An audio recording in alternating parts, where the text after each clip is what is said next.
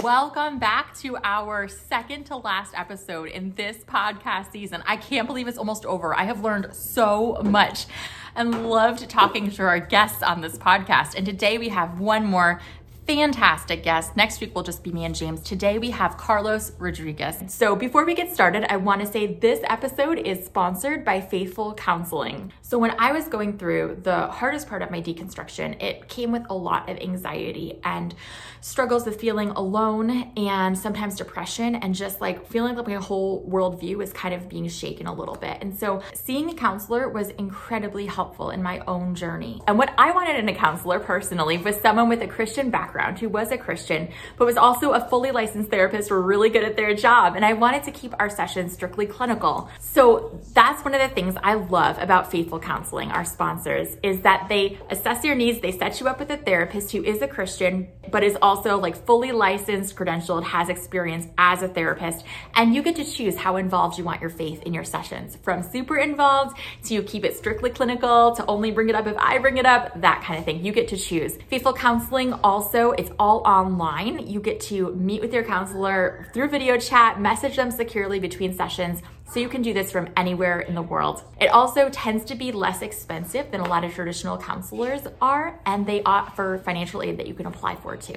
So they're offering 10% off to listeners of Outgrowing the Good Christian Girl, 10% off your first month. Check out Faithful Counseling, our sponsors for this podcast, link down below for 10% off your first month with them. So today we have Carlos Rodriguez. He's a preacher, an Instagrammer, a head of a nonprofit, and an author. And my goodness, I found him on Instagram and I would just I was found his post so thought provoking and just wow, I just loved his perspective. It's so different than what I heard growing up in church, and I loved it. So I asked, "Would you come on my podcast?" And he said yes, and I was so excited. But I want to give just a little introduction here more than usual because um, I had my husband James listen to the podcast. He listens to all of them, and he said, "You know, there were some parts," and I thought, "I don't know if I agree with this," but I loved it because it was so thought provoking and just so thoughtful. Like perspectives I hadn't heard before. And so I encourage you as you listen to this, we're going to talk about a lot of a lot of hot topics from a different perspective. Like we are diving into deconstruction. That was my favorite part of the whole interview. Beginning and end of it, he talks about beautifully about deconstruction and meeting Jesus there, and it is incredible. If you are deconstructing, you will just find such life in this podcast. Um, the other things we're talking about are racism, Christian nationalism, social justice, pro life movement, identity politics. Like, we are diving in here, okay, guys? And I encourage you, like, instead of trying to say, like, this part's right, this part's wrong, this part's right, this part's wrong, instead just listen to this different perspective than you might have heard before and just think about it. Our counselor says, instead of passing judgment, just like listen and play with the idea. And I think you'll find so much life in this podcast episode. I know I absolutely loved it. And my goodness, when he was talking about deconstruction, I was like, whoo, preach. Like it was so good. And then just all the hot topic issues, he's just he just did a fantastic job. I'm so excited to share this interview with you. So, before we get started, let me just read you a couple lines from his official bio because it's just so good. He is a provocative preacher who serves communities and loves to pastor prisoners, young adults, and anyone who dares to think differently. For 15 years, he's been traveling the world, reaching broken people with hugs, passion, and the stories in Luke 15. He's the author of Simply Sonship, Drop the Stones, and the upcoming Proximity. His main passions are leaving, leading the Happy NPO and spending time with his wife, Catherine, and their three adorable children. Oh, yeah, and he also wants everyone to know that he's a Puerto Rican living in Puerto Rico and he can't wait to host you there. Let's get started. Carlos, I am so excited to have you here today. Thank you for taking the time to be with us. Uh, it's awesome to have you. Tiffany. It's my pleasure. Yeah. Thank you. Thank you. Yeah. So we start each episode of this podcast by talking just briefly about the fruit of our old way of thinking, since Jesus said, You know a tree by the fruit that it bears. So, that being said, would you tell us a little bit of your personal journey with social justice and Christianity and what has been the fruit, good or bad, of that approach? Okay. Um, great question. Um, I was born and raised in a home that wasn't like a conservative Christian home in the West, right? I, I was born and raised in Puerto Rico, both my parents in their second marriage. And so the one thing I always remember, even though both of my parents were in their second marriage and I'm the firstborn of both of their second marriages, in our family, like I couldn't call my sisters, half sisters from my parents' first marriages, right? Mm. At- my mom and dad are struggling through their marriage. They're having issues with neighbors and friends and other family members, but the table was always inclusive. Like, no matter mm. how bad things were, we could always sit down, always have a meal. After the meal, we can argue, and after the meal, there can be issues. But That's so Like, cool to have that. I grew up in a I grew up in a home where my dad's ex-wife, I still to this day call her mom, and her and my mm. mom are good friends. My mom's ex-husband, who's the dad of my third sister, he was part. Of, He's in family photos during Christmas, right? So they did raise me up in a home where, no matter how bad things are, no matter how mm. even toxic things are, there's always a place to come home, to be included. Our last name matters. The fact that it brings us together that matters.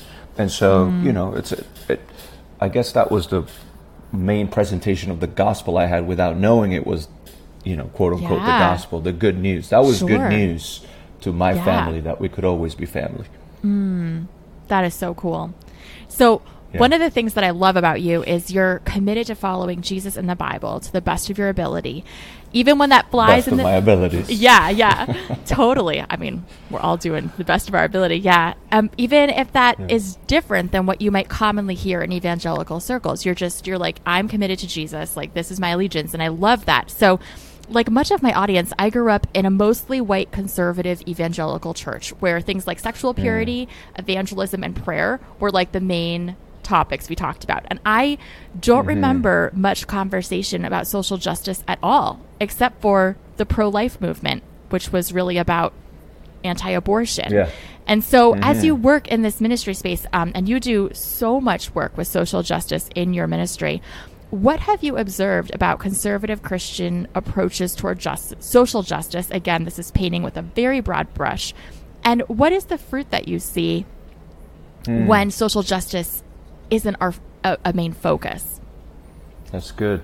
Yeah, I think again another benefit, um, eh, you know, part of growing up, especially in more Catholic culture, where especially in Latin America, the Catholic um, there's a underlying theology which we call liberation theology, Mm. and right, and there's amazing books that you guys can search for in, in Latin American theologians that talk about liberation theology, how the message of Jesus was always towards the liberation of the oppressed. And I mm. have this memory which is one of my earliest memories, and it's always been crazy that I have this memory still. But I was in Catholic school.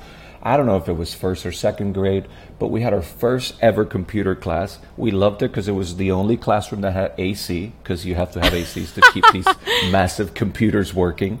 Right? That would be a plus, early yes. 80s. yeah. And in the hot Caribbean sun, it's great when you have one the one class with Right. AC, and that was once a week.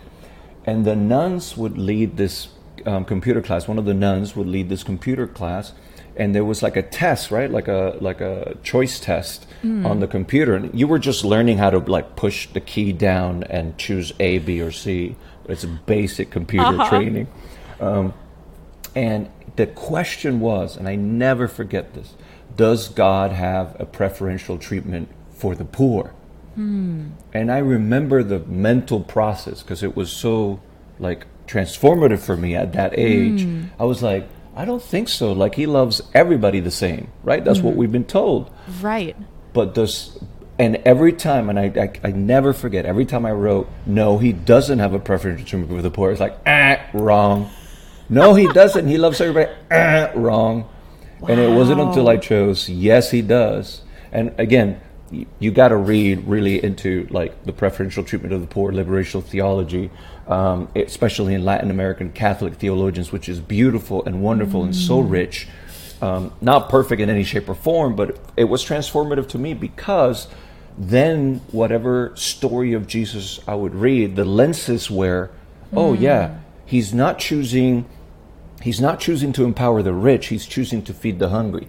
He's mm. not choosing he's not choosing to prop up these patriarchs, right, in his religious system in Jerusalem. He's choosing to be in Capernaum, he's choosing to be in Nazareth. He's choosing to be with the least of these. Wow. And the fact that Jesus finishes his earthly ministry with that mm. language in Matthew 25, where he says there will be a time where the sheep and the goats will be separated, and they will be separated by this. If you give water to the thirsty, you're giving it to me. If you don't give mm. water to the thirsty, you're not giving water to me. And there's not sort of a second part explaining like this is just a parable like no he's Right. saying when you do this to these people you're doing this to me and so mm. now going back to what you're saying like more conservative christianity um you know i appreciate the worship and the songs and kind of mm. this admiration of jesus and yet there's no like flesh of jesus that we can touch hmm. which is so clear in matthew 25 if i go to the hmm. hungry and they're hungry and i give them food i'm feeding jesus. There is no greater way to adore to worship to spend time with jesus. So i hmm. heard all the language that would imply that with very very very low theological um, framework for that, uh-huh. and yet the very high, obvious, very clear gospel centric theology of for the poor, especially in my mm. charismatic circles. And I'll finish here because I come from right. I I have the very classical evangelical experience at 13 mm-hmm. years old. I walked down when Billy Graham in Puerto Wow, Rico does the no way. come to Jesus. Yes, I did. That was in '95, and I did. You know, I'm in a baseball stadium. I walk to the front. Whoa. I'm crying. I feel grace. I feel forgiveness, and that's that started kind of my journey of going to evangelical churches. Uh-huh. Um, Billy helped me find Jesus. Franklin, his son, almost made me lose Jesus, but that's another conversation. um, and then, but then, but it was kind of like all the language, especially in charismatic Christianity, was very like the love of God and the love of the mm. Father and the mm-hmm. Spirit coming and the fire burning. And if you read Jesus as he's starting his ministry, so he finishes his ministry right Matthew 25, as he's starting his ministry in Luke 4, he's saying, The Spirit of the sovereign Lord is upon me, which we mm. charismatics and Pentecostals love. Come, Holy mm-hmm. Spirit, upon Right. me. But, and and going back to your language, what is the fruit? The Spirit of the Sovereign Lord is upon me for what? Mm. To preach good news to the poor. Wow, There is a yeah. preferential treatment why the Spirit is upon me because it's to preach good news to the poor. Wow. To bring healing to the brokenhearted, to set at liberty those who are captives, to open the eyes of the blind, to proclaim the favorable year of the Lord. To whom? To the poor and the mm. blind and the oppressed and the captive. So the computer test was right. he does have a pressure and he has to i believe with all my heart jesus has to prefer the poor because that's the best thing he can also do for the rich. Whoa, would you would you tell us more about that? Let's let's just go there for a second if that's okay. yeah so here's the rich young ruler who knows his bible really well who right eh, he's a lawyer uh, he's he's got money and he's got knowledge. He's coming to jesus. I follow the law. I've done all the right things right?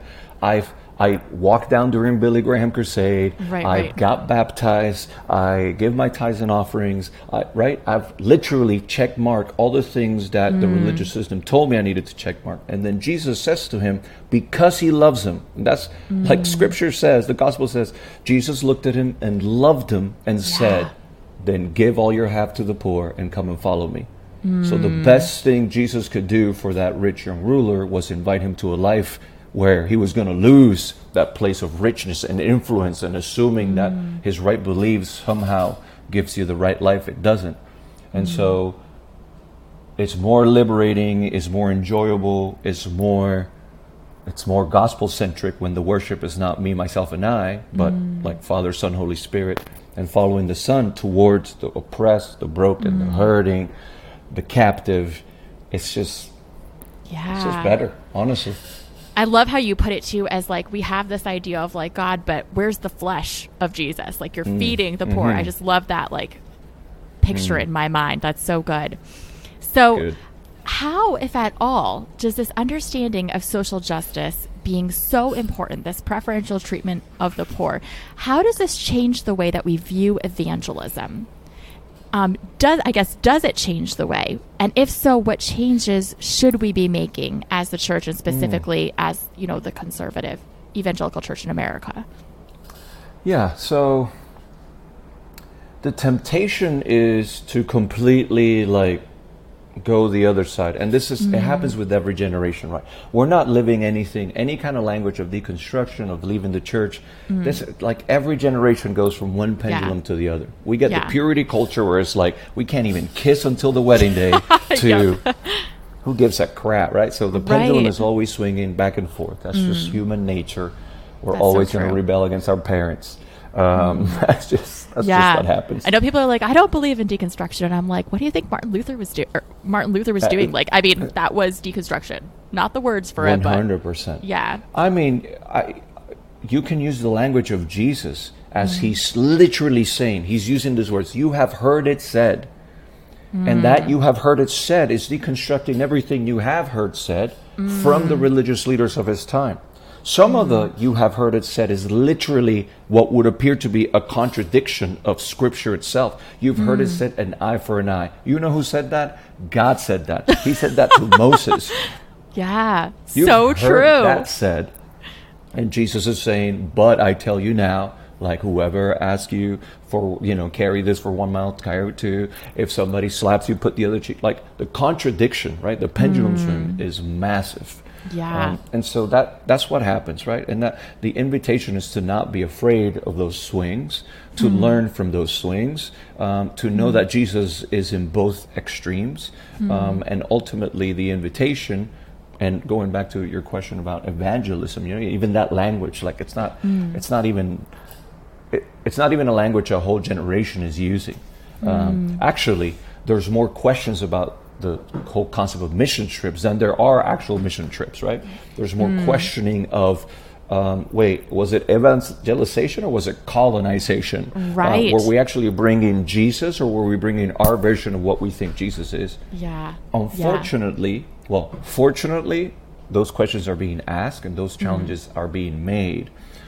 And unfortunately, it's because too much of what we saw was precisely colonization, not evan- evangelism. Like the word evangelio, evangelio, it means good news. And telling people um, in Puerto Rico that in order to find Jesus, they need to look more like Americans is not good news to a Puerto Rican. Um, telling people, you know, in remote Africa that in order to know that God blesses you is when you go rich, when they will never have the same kind of riches that they would see in the West, that's not good news. That's oppression.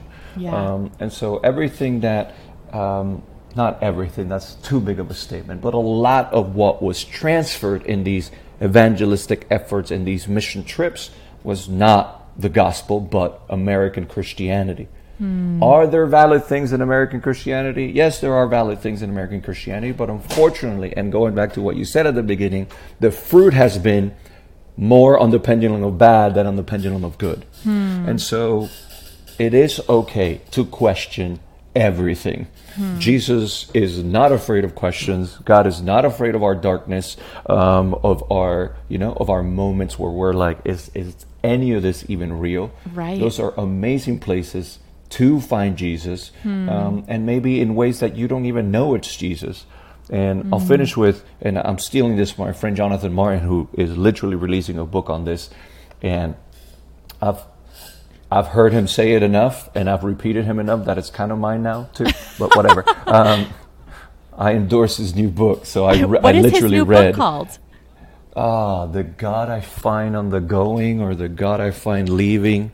Okay, Um, I'm, I'm Jonathan Martin. He Okay, I'll literally just yeah. released his new book. Please we'll do. we'll please link that do. down below. The God I find going away, something like that. Cool. Anyways, okay. I did read it. Sounds good, Um, yeah. I forgot the title.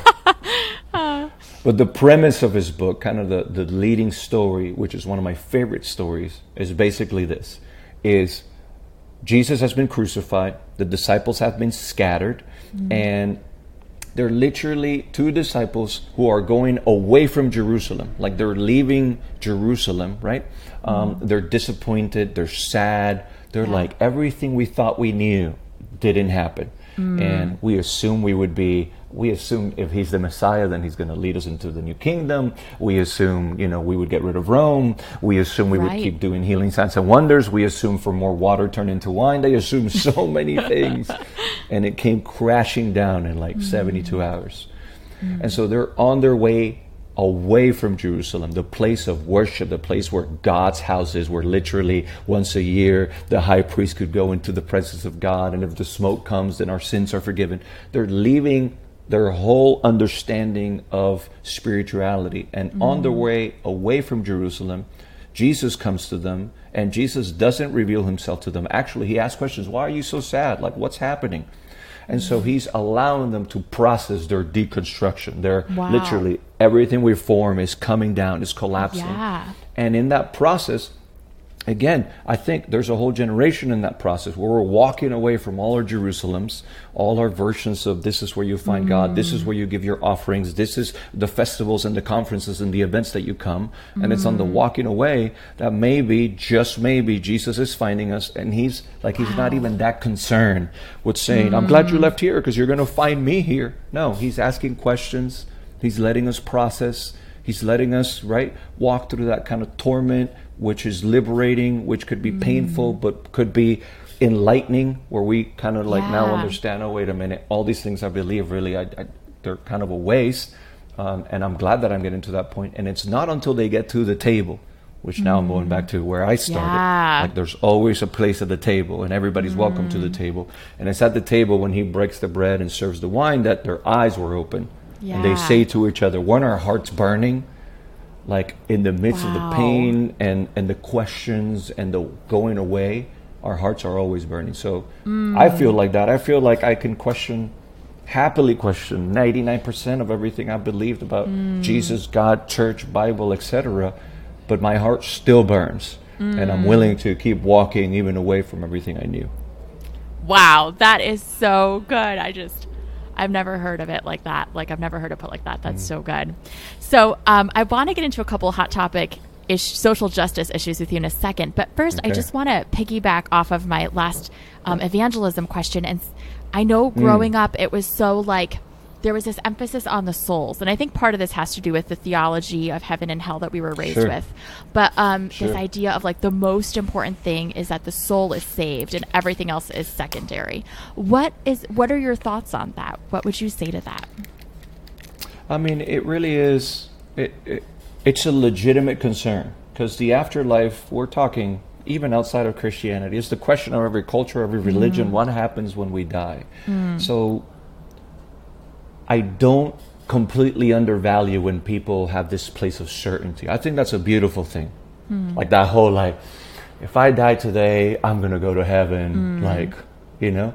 And I really also do value the fact that the entry point, which is a beautiful thing of Christianity that we've lost in the West, the entry point is as simple as like, I believe, mm. as opposed to I have to do these 50 million things. Right. Because right? sometimes when we talk about social justice, we can fall into the trap which then becomes performative. I have to do all these things and say all these things and tweet all these things in order to be right. right. We can fall into another kind of fundamentalism, right? Mm. So I don't disregard completely that kind of like the mystery of just because I believe I can literally spend eternity in heaven, however mm-hmm. heaven looks like for different people. Mm-hmm. It's hilarious talking about heaven with my kids because you know, it's um, very theologically incorrect. Sure. Um, I know the other day our daughter, who's three, said, Daddy, um, how does God chew if he doesn't have teeth? Like, very concerned about this. How does he eat his food? I love talking with kids Who about talked it. about God not having teeth? That makes no sense. I love it. I know. Uh, yeah, the charger. But according, but according to Jesus, they're the ones that know the kingdom. They're the owners of the kingdom. Mm. So you got to pay attention to what the kids are saying about the kingdom of heaven, mm. right? Anyways, um, so I don't want to like disregard completely that beautiful part of the story. Mm. You know, some of those old school evangelists would say, like, you know, if, if at the last moment the worst human being in the world would just say Jesus and they could mm. go to heaven right there and all the sins were forgiven. And we know that that has theological basis at the cross where Jesus is next mm. to the thief and the thief is like, remember me in paradise. And he's, a court, if you're, if you're fully framed in that theology, then you believe that Jesus and right after Jesus, the first person in the kingdom of heaven was that thief mm. being crucified next to Jesus. Mm. And so, right? I, yeah. I, you don't want to disregard the beauty of that, the mystery of that, and how inviting and in a way how easy and welcoming it is, right? Mm. The problem is the people that don't pray the prayer, which is not scriptural, right? The people that don't proclaim those words, fill out the card, go to church next Sunday. The problem is when we turn it into these steps that are not even biblical, but we are so used to them that we assume they're like gospel doctrine. Hmm. And so we just limit God, we limit Jesus, we limit the good news. If it's really good news to the poor, then, right? Hmm. It- if you don't pray this prayer, you're going to go to hell for eternity. That does not, in any shape or form, sound like good news Right. to nobody. Yeah. To- I mean, to absolutely nobody. Hmm. So I'm definitely in a journey um, of questioning heaven, hell, how to get in, how to get out. Does hmm. anybody really, if God is love, does anybody will really spend all of eternity hmm. burning because they didn't have the chance, like I did in '95, to respond Right. to a Billy Graham message? And that's mm. okay. That's liberating. And it's mm. actually okay to admit that, uh, like a humongous amount of church history was very much pro, yeah, we're all going to end up in heaven eventually. Mm. If Jesus is the Savior to all, if God's will, according to 2 Timothy, is for all to be saved, wait, God is going to spend eternity not getting what he wants, which is for all to be saved? Like, Right. what kind of what kind of God are we preaching, right? Like he's all powerful, but he's just going to spend eternity like, well, I guess I failed. That makes no sense. Yeah. Um, and so, you know, how beautiful it it is. What a wonderful thing it is to question hell and mm. everything we believed about how to get there or not get there. Mm. And how liberating it is to know that, you know, ultimately the main thing is if it if it if if we go to the core of the message of Jesus, God is mm. love. He mm. loves you, and there's mm. always a chance. There's always going to be an opportunity.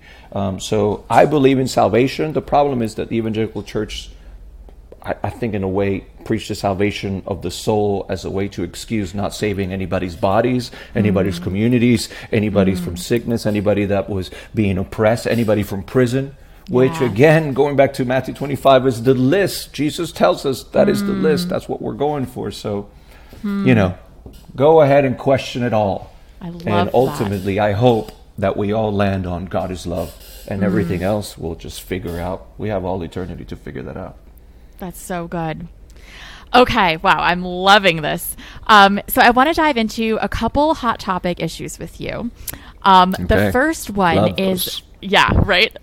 Um, the first one is racial justice. So I've heard from a lot of Christians who, again, speaking like evangelical, conservative, mostly white churches, like what I grew up in, who believe um, that racism is really non-existent in America, kind of like that systemic racism, and talking about recon- racial reconciliation, they'll say is being divisive to the church, like we just shouldn't talk about it. So, interestingly enough, I I think the res- that response that they have to racism is a huge reason why so many people are deconstructing their faith, which is Yeah, yeah. great.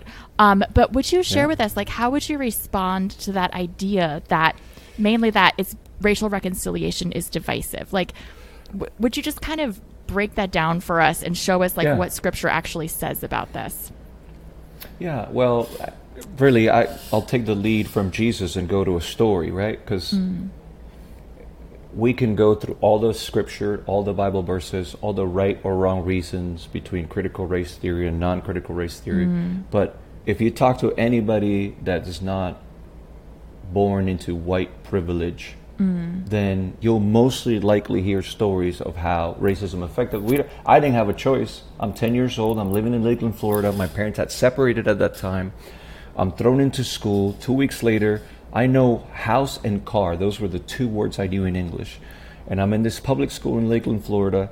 And my teacher is literally called Mrs. Strickland, which is weirdly almost prophetic. it was like the Strickland had welcomed me Oh my goodness. and I'm I'm I'm trying my best. I learned, you know, ten years old. You're like a sponge, so I'm picking up mm-hmm. English pretty quickly. Mm-hmm. But there were two Puerto Ricans in the room, myself and a friend called Leonardo, and Leonardo and I, for weeks at a time, were asked to stay during lunch hour to clean the classroom and clean the desks of all the other kids. Oh my gosh. And I quote, Mrs. Strickland would tell us, "You're only going to be as good as a janitor." Are you So all the kids me? got to go out. I'm not. All the kids could go out, and Leonardo and I had to stay back and clean the desks, and I, I, I have that memory, right? Wow. I'm 10, between 10 and 11, and I'm cleaning the desk, and I, I, I almost remember like first time of like, um, you know, there's pencil and how it spreads, and having to think about how to do this right so that it's, I'm doing a good job, and I'm having to internally process that at 10 years old. I don't have the choice Wow. right? Of the experience, whether you know Right. there's racism in America or not. I didn't have Right. that choice. I was Right. thrown into it. I fully experienced it. I had to overcome it. Um, Leonardo ended up being um, switched to another school. I unfortunately heard very sad news about him, you know, in the future in junior high and high school. Um, my parents kept, you know, encouraging me. My parents got back together in Lakeland, so I lived there for a year and a half. Um, and you know, there was I, I started to speak English. I'm literally right now um, being able to have this podcast with you, because while all that's happening, um, and the school's not doing anything, there's this lady who's a volunteer. Her name is Angela, another prophetic name, Angel. And Angela from Peru comes, and she's the wife of this well known oncologist in Florida. And she spends every single day tutoring me. She's my ESL tutor Wow. And she's like you're gonna you have a good brain. You're gonna learn 500 words a week. And don't worry about the ed whether it's past tense or fu- you're just gonna learn words and words and then you'll figure out when you when it's past tense when it's future whatever. And that's what she did. And she spent all this time right taking her nobody else did. And so I experienced both the you know the racism and the generosity. I, I encounter both mm-hmm. sides. I'm choosing to right not be to my response not to be fully bitterness, but to be I want to be like Angela and I want to serve others like Angela served me. And yet at the same time, I have to be fully aware that that's this reality right now for other Puerto mm. Rican kids in Florida and Yeah. for African Americans in Georgia. And mm-hmm. right, and we see it on the news because it's Yeah. real. It's not made up. Right. And Right. and so hopefully the church is willing to have those conversations. You know how we can shut up about it if we deal with it. You don't want to hear mm. about it anymore? Then freaking talk about it, preach about it, challenge it, get rid of mm. bigots, get rid of racists in the in the boardrooms and the classrooms and the pulpits. We can mm. shut up about it if a whole generation just face up to the moment and repents like we should. The church should be leading the way. I I have a strong conviction, and it's almost like a rebellious part of me, where it's like the the white conservative church will not end up with Jesus. Like that won't be mm. the end of the story of Jesus. It's impossible. So, in a bizarre way, I'm going to hold on to Jesus just to spite all the races that wanted to ruin Jesus. And so. Um, and so, yeah, if we want to deal with it when we have to, we have to talk about it. We have to be uncomfortable about it. We have to challenge. Mm. I have to challenge my own biases, my own prejudice, because I can talk about the places where I'm underprivileged, but I can also talk about the places where I am, like I'm a male, right? So I have mm. privilege in the context of being a man who's leading an organization, and mm. right, and and so I have to learn myself how to use my privileges in order to empower those who are right underprivileged mm. and how to stop assuming that they're voiceless. They're actually voiceless because i'm not giving up the microphone myself. Mm. Imagine if the church the white evangelical church would dare to okay who are african americans or latino leaders here? Tell us more about that liberation theology that we feel it's mm. like anti-gospel but Right, maybe right. we can learn a, f- a thing or two about it. So That's so good. that's that's Yeah. my rant I love it. Thank you for sharing that. Um, I guess this, I'm going to kind of go on a sub note from here. This isn't the second okay. social justice topic. This is just a sub note. Um, on a similar note, would you talk with us about Christian nationalism, like its fruit and what the Bible has to say about that? Yeah, so I mean, in a bizarre way, if you don't believe in the progression of the Bible, right? The story of Scripture is progressively including more people. It literally hmm. starts with this family, and then it's the one brother who murders the other brother. God is like, okay, I'm going to be nice to you, but then He chooses Abraham to have this one nation, and then there's the twelve tribes, and then it's Judah and Israel, right? And it's constantly progressing. There's this hmm. epic moment that's uncomfortable to even talk about in the context of Jesus, where this Greek woman um, who has a daughter who's being tormented comes to Jesus, and he's like, I only came for the house of Israel. Right. Like, I'm not going to give the food to the dogs.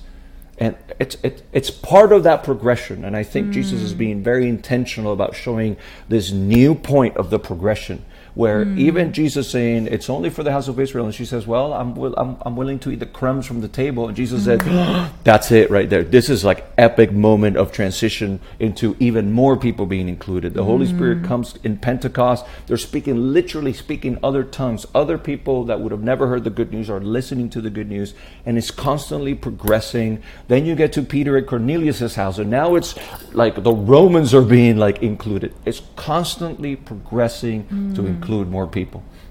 What Christian nationalism does is constantly like restrict who's included. Mm. Now it's now it's Christians in America that vote this way. Now, yeah. now it's believers who have this theology, who don't have women pastors, who come right. from the perfect lineage from Europe, right? So it's constantly going backwards on what Scripture is constantly trying to do, which is include mm. more people, love more mm. people, welcome more people.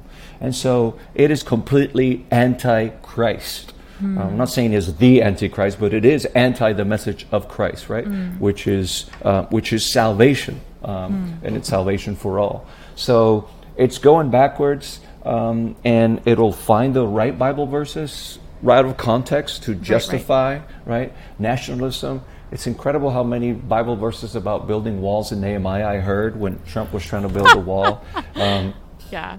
It's amazing how many scriptures I found about, you know, the anointed crazy king when they wanted, right. you know, another, a different crazy king. Oh my gosh. So it's, a, it's, yeah. you know, it's not hard. Uh, mm. I do it myself. I can find the right scripture for that mm. one point I'm trying to make, and I right. can take it out of context myself. So it's human nature. The problem mm. is when it becomes a system that's oppressing a whole group right. of people. Mm. And it's classism and it's nationalism and it's patriarchy and it's right and and you get into all those dirty isms mm. um, that we need to I, I, mean we need deliverance from them like mm. we need to cast those demons like if we get charismatic pentecostal like we need liberation from them and mm. so I, I, I truly believe that the message of Scripture, and it's so clear, is constantly including more people, more mm. nations, um, more categories as we yeah. ourselves create those categories. Even back to Matthew 25, in the language of the least of these, it's not that Jesus is saying they're the least of these, it's how we see them. Like we mm. see them as the mm. least of us. And Jesus mm. is saying, whoever you consider the least of you in the mm. context where you're at, that's mm-hmm. where I am. Like that's mm-hmm. literally where you find me. Wow. And so Christian nationalism tries to do the opposite of that, establishing mm-hmm. its king, establishing its theology, establishing the nation that's going to be kind of like the New Jerusalem. Mm-hmm. It's completely antichrist. It's baloney, and it's a mm-hmm. shame that so many good people have fallen for it. The temptation mm-hmm. has been real, um, and we need liberation. That is so good. Wow. Okay. So here is the second hot topic issue. mm-hmm. um, it is being pro-life.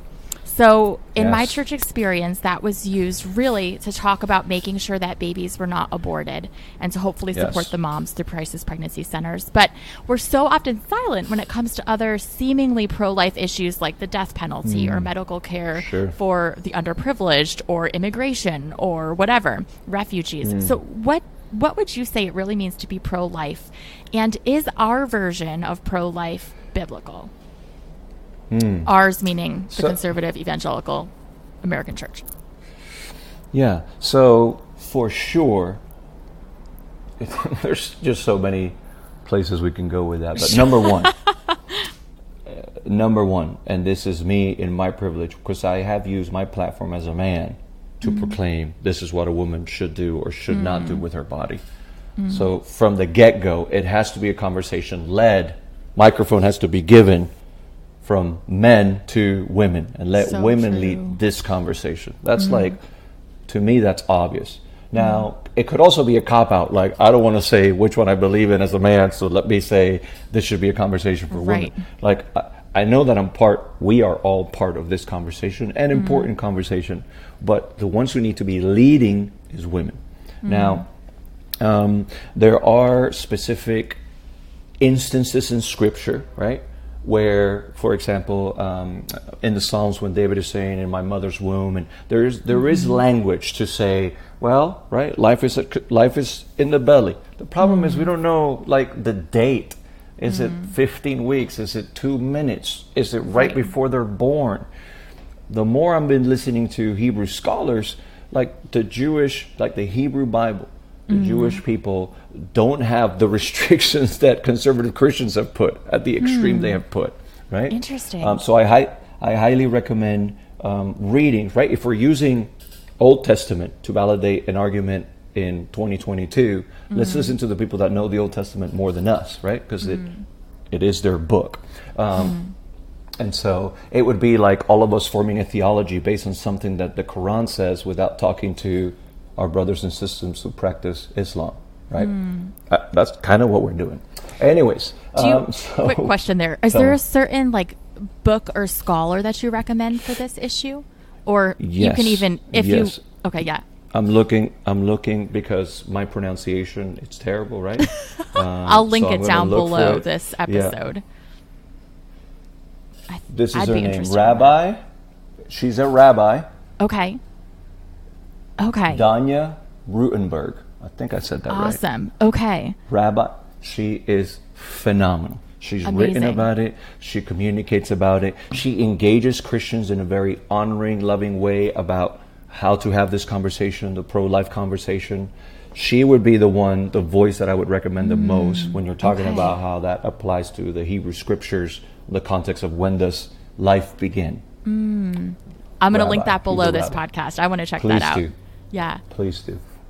Anyway, so first, women should lead the conversation. Number two, we need to learn concepts. You know, the concept of where does life begin. If we're again, this is because we're talking about Bible and what's the Bible say about it. Right, right. We need to we need to admit that Jesus says zero percent about it. Right. Mm. We need to start there. Jesus talks nothing about abortion. True. It's not. It, it, there's zero conversation about it. So as Christians, because we keep using that title of Christians, meaning follower of Christ, but we're basing so much on random verses outside of what Jesus said, right? Um, and so it's it's an impossible conversation to have because there's so much passion, but unfortunately so much politics wrapped around it that we can't have sensible conversations. A woman gets raped, she doesn't want to have this baby. Can we have that conversation? Right, right. about whether she can have the abortion at week five or week 15 because it's literally what happened to her, a crime against her and her body. Um, can we have a conversation about having abortions literally, uh, uh, genuinely for convenience? This is not the right moment for my career to have this child. When do we draw those lines? The problem is it's it's too like boom black and white and like Right. we can't have right. And so let's listen to women. I have oh, there's another a, a good friend, um, and I want to find her on Twitter. Do the same thing I did. Um, she, unfortunately, and she's written about it. Um, dare to. Let me see if I find her book. I'll link this Uh, one down below name? too. Yeah, Love having thank you, resources. thank you. Yeah. Okay, I'm gonna have to find it and send it to That's you. That's totally fine. It will be down below for all my listeners. Okay, excellent. And so, you know, listening to women who are directly speaking about this, mm-hmm. um, and and having an honest conversation, and ultimately being humble about, you know, the fact that we mm-hmm. don't know everything, and that we mm-hmm. are legitimately pretending that we have scriptural basis for it, or against it when we don't.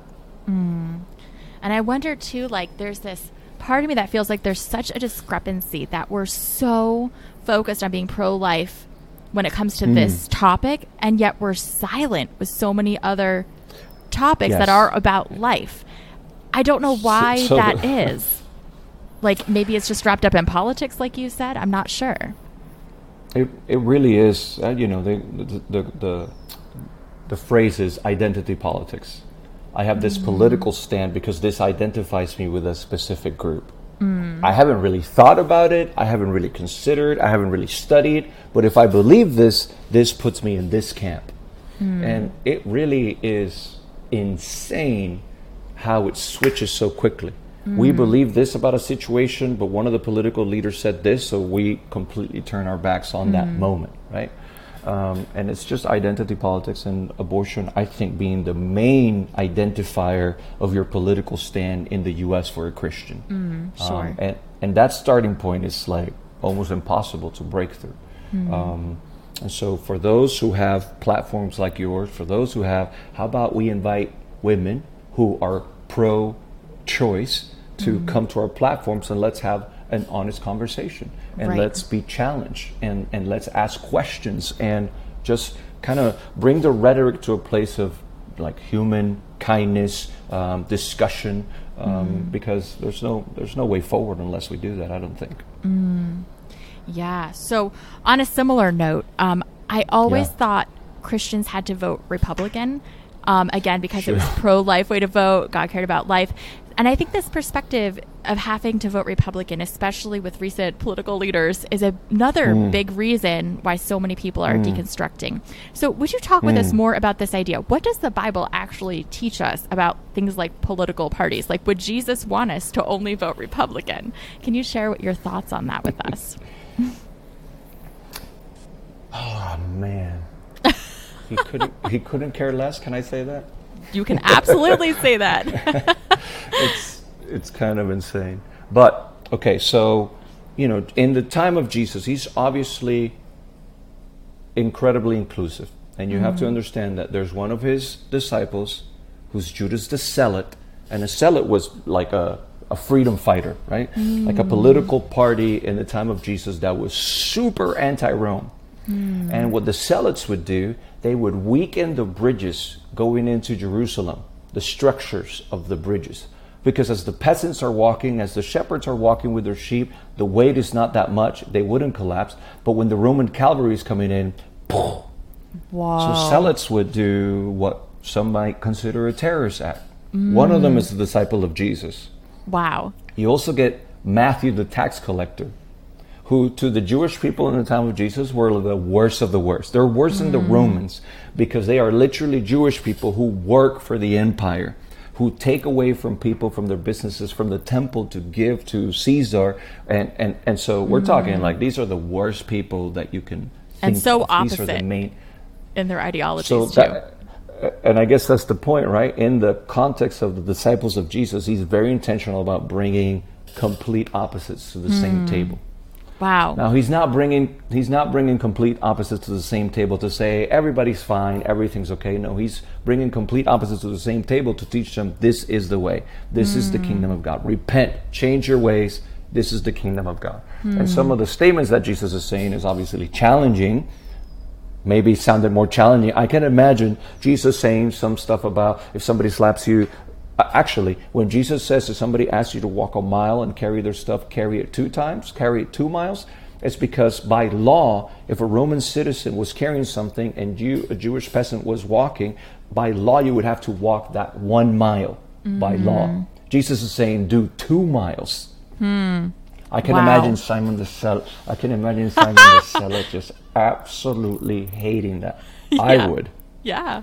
And Matthew on the side kind of be Matthew on the side kind of being like, yeah, come on, like let's take care of our Roman bosses. And then Jesus is saying other stuff like precisely Matthew 25, like what we got to feed the hungry, like it's their problem they're hungry. We got to give water to the thirsty, like they need to do pay their taxes so they can get the clean water from these great new Roman aqueducts we're building. And so Matthew would have hated that one, right? So Jesus, I think, Yeah. brings both spectrums, uh, so both sides together intentionally to challenge um, their conceived ideas, their political inclinations. Um, we know the Pharisees and the Sadducees are, are almost like two different political religious parties inside of the temple, and and you know even in the gospel it says these guys believe in angels, these didn't. These guys believe in the afterlife, these guys didn't. And so it's like these extreme opposites themselves. Yeah. Jesus is challenging Jesus is, you know, calling them out. Jesus is inviting them into a better way, a new way. Repent, meaning like literally change direction from the way that you're walking. And so, mm-hmm. and so Jesus is, you know, welcoming people not to like, oh, everything's fine. Let's all be together. Let's all be, let's all um, like be kind to each other. That's the beginning. But if we stay mm-hmm. there, there's no liberation for the poor. There's no, mm-hmm. you know, there's no there is no opening the sights of the blind. There is no doing the stuff that is good news to those who are broken. So yes, I, I don't think I don't think somebody's going to go to heaven or hell based on uh, they voted Republican or Democrat. Um, the, f- the fact the fact that we even have to have this conversation because it's so real in America proves how, mm. in a way, self centered our mm. theology has been, um, mm. how inner focus, right, mm. our scope of the world has been my goodness, there are a lot of political things happening all over the world that are way more mm. important. Whatever Trump tweeted or didn't tweet, or whatever Biden is doing or not doing that he said that he would do. Mm. And unfortunately, and I'll finish here for us Puerto Ricans who we are American citizens who can't vote for the president, mm. um, right? So we we have many ways to explain the American experience from a place of not having a voice. We don't have a mm. representative in the Senate. We don't have right. Um, where but I'm sure like you get to pay your taxes, right? My goodness, what's it Crazy. called? Taxation without representation. Yeah, back in those days. I know, right? Good, good, cost to go to war.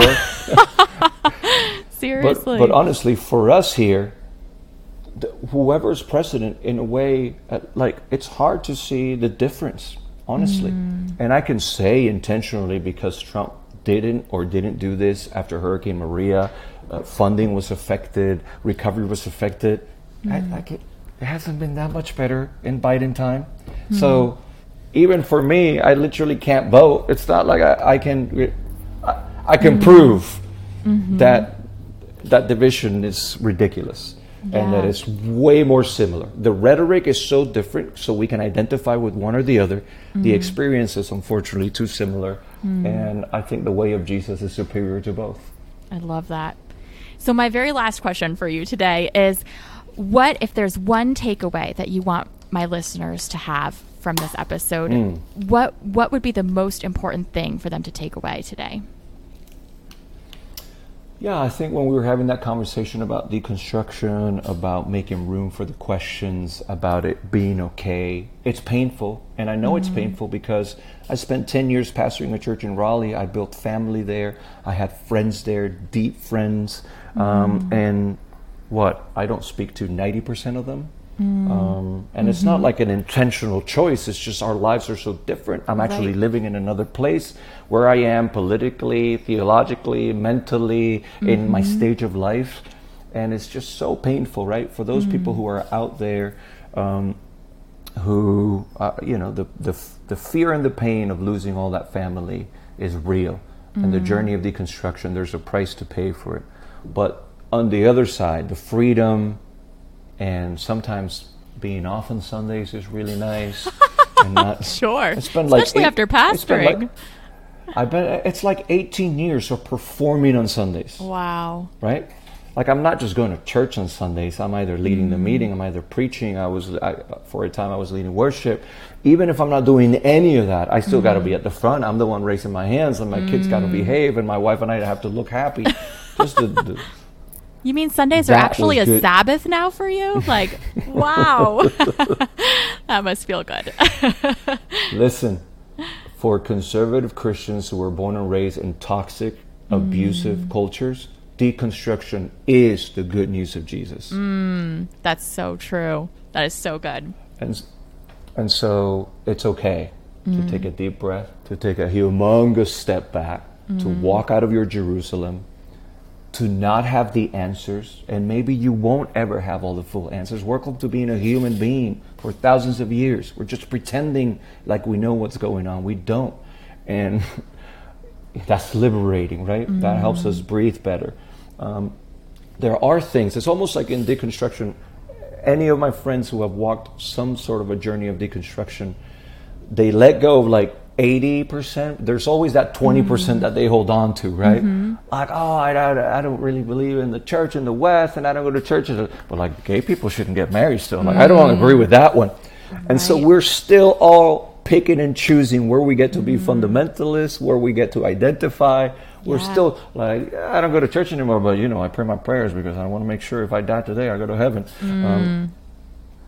and so walk that journey and have those uncomfortable conversations mm-hmm. and don't have the uncomfortable conversation that's also another part like if you don't want to talk about it with anybody that's okay mm-hmm. like just be free just mm-hmm.